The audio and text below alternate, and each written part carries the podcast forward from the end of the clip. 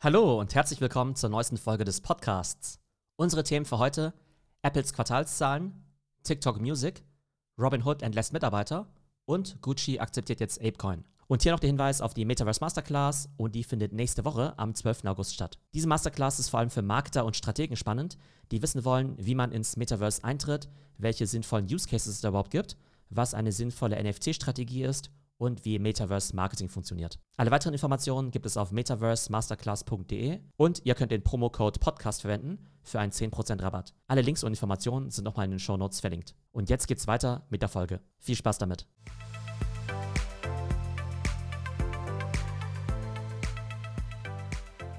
Auch Apple hat letzte Woche seine Quartalszahlen vorgestellt und die sind recht positiv ausgefallen.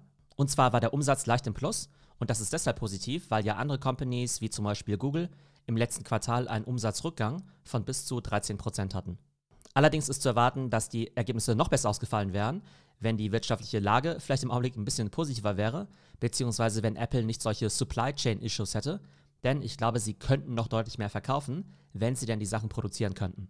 Drei Segmente waren leicht im Minus, und zwar iPads, Macs und Wearables, also Apple Watches und AirPods. Ich glaube, bei iPads und Macs liegt es daran, dass im letzten Jahr einfach wahnsinnig viele Computer verkauft worden sind. Natürlich wegen auch Corona, wegen Work from Home. Mittlerweile haben die meisten Leute eben iPads und eben auch Laptops. Wobei man bei den Macs dazu sagen muss, dass Apple dort eben diese Supply Chain Issues hat. Das heißt, ich glaube, die könnten schon deutlich mehr verkaufen, aber können eben derzeit nicht so viele produzieren. Gerade was die neuen MacBooks angeht, mit den M1 oder sogar M2-Chips wobei die M2-Chips ja erst jetzt veröffentlicht worden sind. Das heißt, die hatten jetzt eben noch keinen Einfluss auf das letzte Quartal.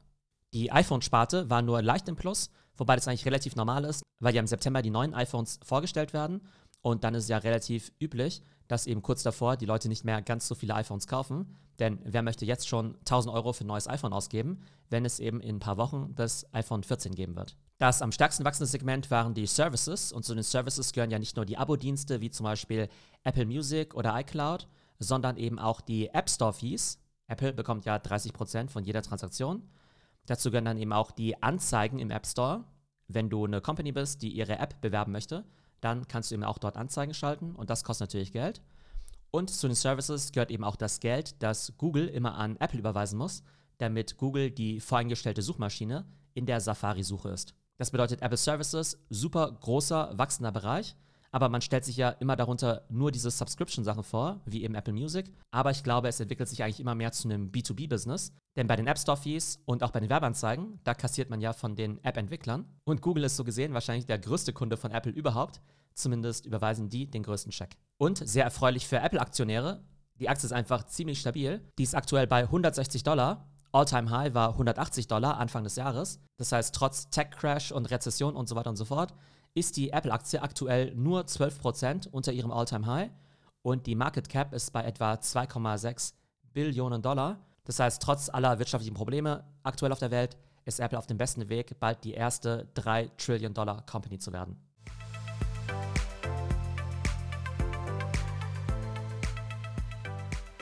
Wird TikTok der Spotify-Killer? TikTok hat jetzt die Marke TikTok Music registriert und man glaubt eben, dass TikTok schon bald einen eigenen Musik-Streaming-Service launchen wird.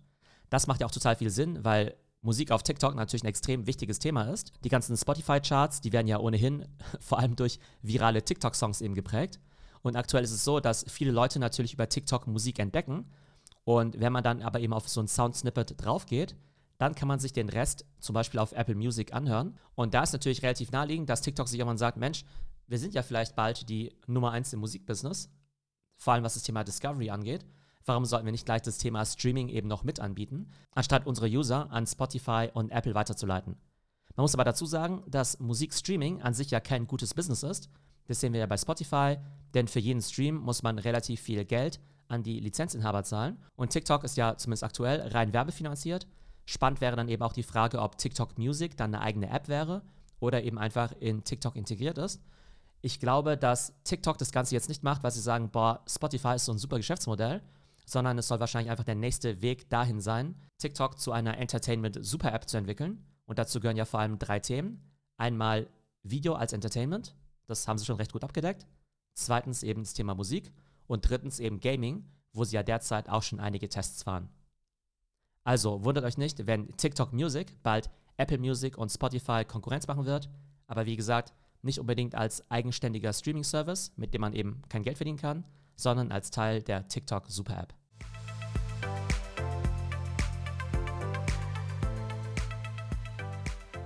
Auch Robinhood, die Trading-App aus den USA, hat seine Zahlen bekannt gegeben und die sind leider gar nicht gut ausgefallen. Und zwar ist der Umsatz um 44% gesunken. Warum ist der Umsatz bei Robinhood so volatil? Robinhood verdient ja Geld mit Gebühren, das heißt, je mehr die Leute traden, desto mehr Umsatz macht Robinhood. Wenn die Leute weniger traden, wie zum Beispiel aktuell im Kryptowinter, dann verdient Robinhood entsprechend natürlich weniger Geld. Und über Robinhood kann man ja Aktien und Krypto traden. In beiden Bereichen gibt es natürlich weniger Aktivität, aber bei Robinhood schlägt es nochmal besonders stark rein, weil die ganzen Leute, die dort traden, ja gerade letztes Jahr sehr viel diese ganzen Meme-Stocks getradet haben. Zum Beispiel Titel wie GameStop. Und auch was Krypto angeht, haben die Leute da ja nicht nur Bitcoin und Ethereum getradet, sondern eben auch ganz viele von den Meme-Coins, wie zum Beispiel Dogecoin und Shiba Inu Coin. Noch vor zwölf Monaten gab es da eben extrem viel Trading-Volumen für Meme-Stocks und Meme-Coins. Dementsprechend hoch war der Robinhood-Umsatz. Und dieses Jahr gibt es deutlich weniger Volumen, was Meme-Stocks und Meme-Coins angeht. Und dementsprechend schwach natürlich auch die Zahlen bei Robinhood. Dementsprechend hat Robinhood jetzt auch angekündigt, 25% der Mitarbeiter zu entlassen, was wir ja leider auch bei vielen anderen Fintechs so gesehen haben. Die Aktie ist ja letztes Jahr an die Börse gegangen. Die ist jetzt aktuell 73% im Minus, wobei das schon mal fast minus 90% waren.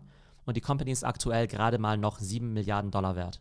Also vom Robinhood IPO hat man sich ja letztes Jahr einiges erwartet. Man hat eben gedacht, dass Robinhood wirklich so die Finance-App für die nächste Generation sein wird. Kann alles noch so kommen, aber die letzten zwölf Monate waren natürlich schwierig und man sieht natürlich auch, wie volatil dieses ganze Business ist, wenn es eben so stark abhängig ist von Titeln wie GameStop oder Kryptowährungen wie Dogecoin.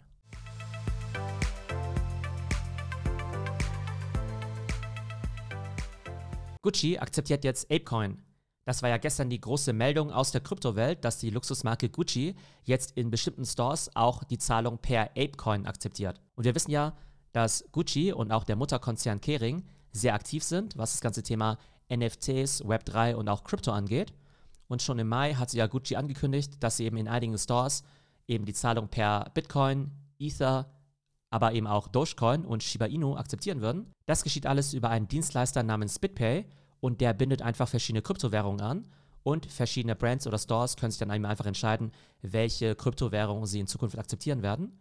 In den Gucci Stores funktioniert das Ganze dann über einen QR-Code. Das heißt, man scannt den Code, wahrscheinlich mit seiner Krypto-Wallet, und kann dann eben die Zahlung initiieren. Ich glaube aber, dass es aktuell noch eher in der Anfangsphase ist und auf einige Stores beschränkt. Ich würde sagen, wahrscheinlich weniger als 10. Ich glaube zum Beispiel nicht, dass man aktuell einfach in den Gucci Store in München reinspazieren und mit Apecoin bezahlen kann. Wie bewerte ich die ganze Aktion? Auf der einen Seite finde ich es natürlich cool, dass Gucci so aktiv im Kryptospace unterwegs ist und dass eben auch relativ neue Coins wie Apecoin jetzt akzeptiert werden. Auf der anderen Seite ist da natürlich auch viel Marketing mit dabei.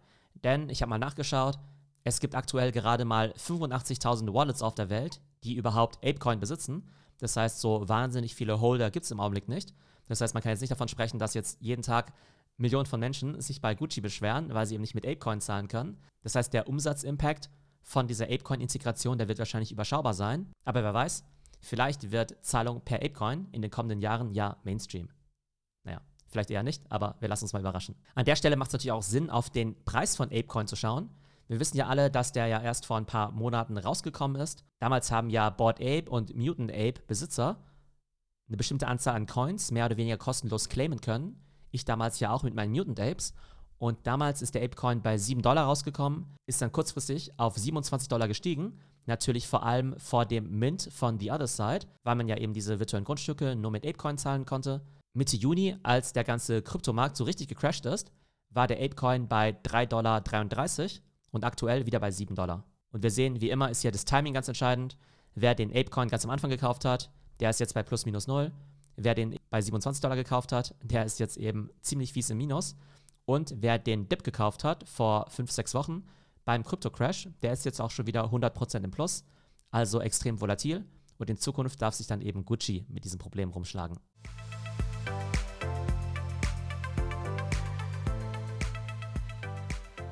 So, das war unser Podcast für heute. Wir sehen also, Apple geht es nach wie vor ziemlich gut. Von der globalen Krise ist ein bisschen was zu sehen, aber die Zahlen sind immer noch hervorragend. TikTok wird möglicherweise bald TikTok Music auf den Markt bringen.